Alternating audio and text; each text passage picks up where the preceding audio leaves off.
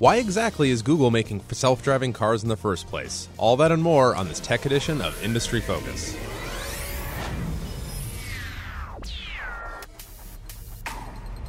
Greetings, fools. Sean O'Reilly here in Alexandria, Virginia at Fool Headquarters. It is April eighth, twenty sixteen, and joining me, my partner in crime, the dynamic duo is back, Mister Dylan Lewis. Yeah, great to be back. Uh, I had some fun doing the show without you. I I think I speak for all of our listeners right now when I say great job on the April Fool's podcast. I'm glad you enjoyed um, it. Can you give us just a little bit of uh, behind the scenes as to what went into that or anything before we... Yeah, so...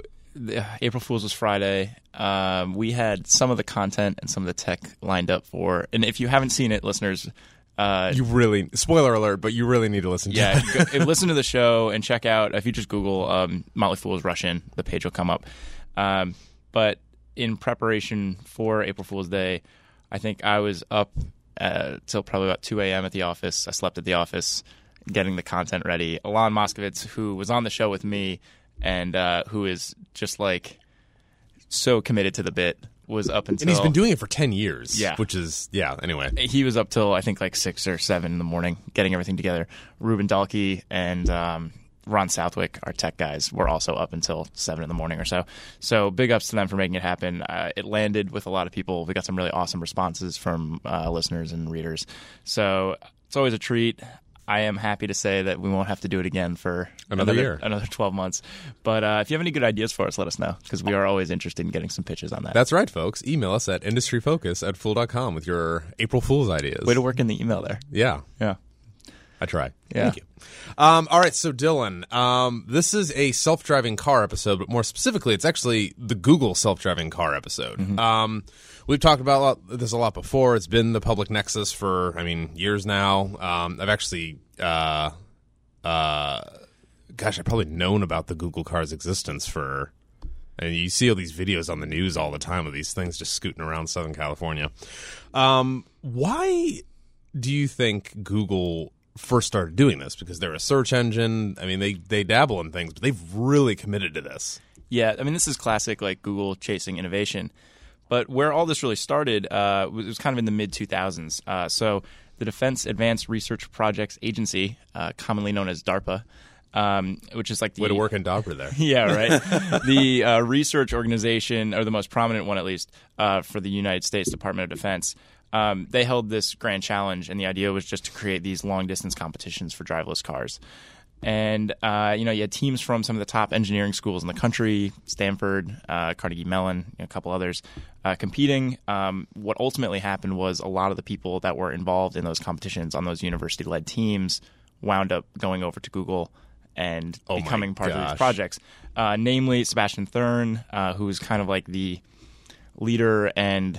I don't know, foreman of the project for a while, and then Chris Urmson, who is now the director of the project. At the competitions that you're describing, do you think a guy with an eye patch came up and said, I'd like to talk to you about the Driverless Cars Initiative? Yes, like, what can you do for me in about ten years? Because I would really love to be able to drive around. Right, yeah. Um, yeah, I mean, that that's one of the beauties of driverless car technology, is it uh, gives mobility to a lot of people that otherwise probably wouldn't. That was an it. Avengers joke, by the way. Oh, it was? I, oh, it did not land with you at all. Way over my head. That, so, yeah, I, I thought we were, I thought we were talking about uh, getting people that might not be able to get licenses going. No, no, no. That's yeah. what I get for not being pop culturally oh, aware. God, this guy. That's right. You know what? I just realized I made a terrible mistake, because I know you don't like superhero movies, so yeah. sorry. It's anyway. a good thing I don't do the C G show. Yeah, very good thing. Um, so you talked a lot about this in your South by Southwest preview. Mm. Um, Um, and you actually, you profiled the guy over Google that's doing this, Urmson? Chris Urmson, yeah. yeah. Um, he a cool guy, I assume? He's a pretty cool guy. Pretty cool guy? Yeah. Down to earth.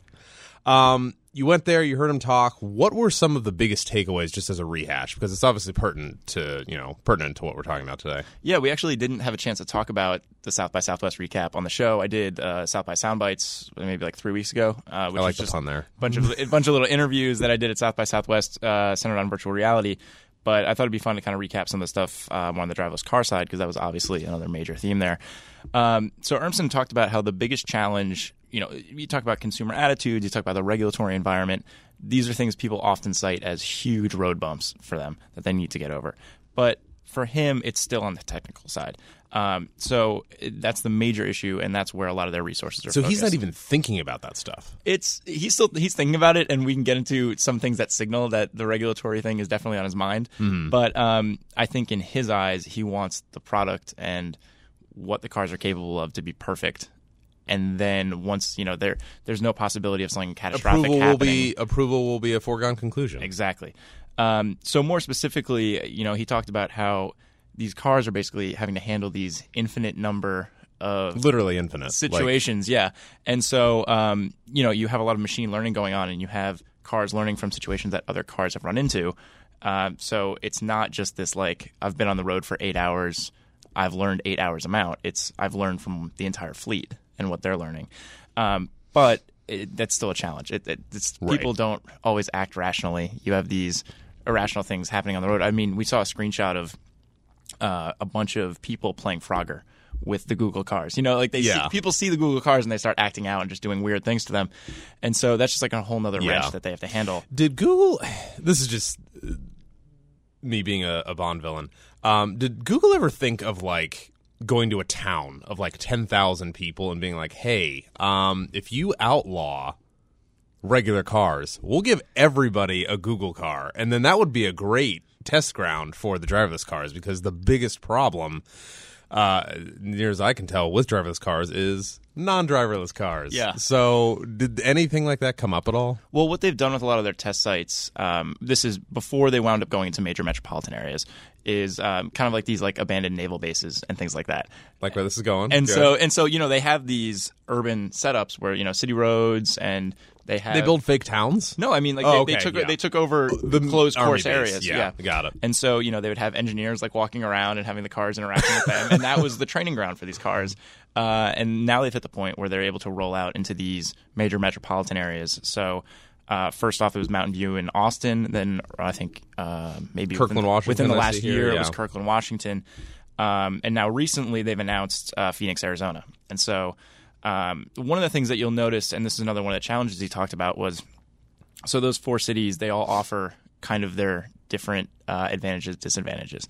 Um, Mountain View and Austin, it makes sense that those were the first cities that they launched in, because that's where they are. They're well, Mountain, yeah, they're in yeah. Mountain View, and then Austin, in terms of engineering for a climate, relatively easy. You know, like right. you're not dealing with crazy road conditions. There's not going to be snow. There's not going to be right. a ton of rain, anything like that. Uh, Whereas Seattle, you'll get a ton of rain. Exactly. Like you move to Kirkland, Washington, it's much more representative of, you know, what you'll see all four seasons. Right. Um, and with the most recent announcement that they're going to be in Phoenix, they talked about how they want to see how their components and all of their technology interacts with extreme heat and, you know, the idea of there being a lot of dust in the atmosphere, that kind of thing. So uh, they've been very tactical with the rollouts and the metropolitan areas that they want to test in. And um, I think that is, in a lot of ways, to kind of stress test the technology and put it in a position where it can succeed, but they can also reach the challenges of uh, you know, each relative climate. Got it. Okay.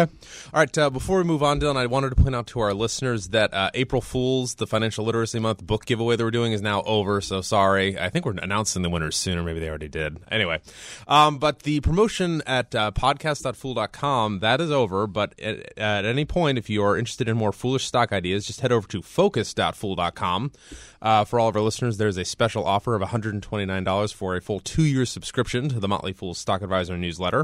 Um, I think we get that for free. So I read it anyway. But anyway, I highly recommend it, folks.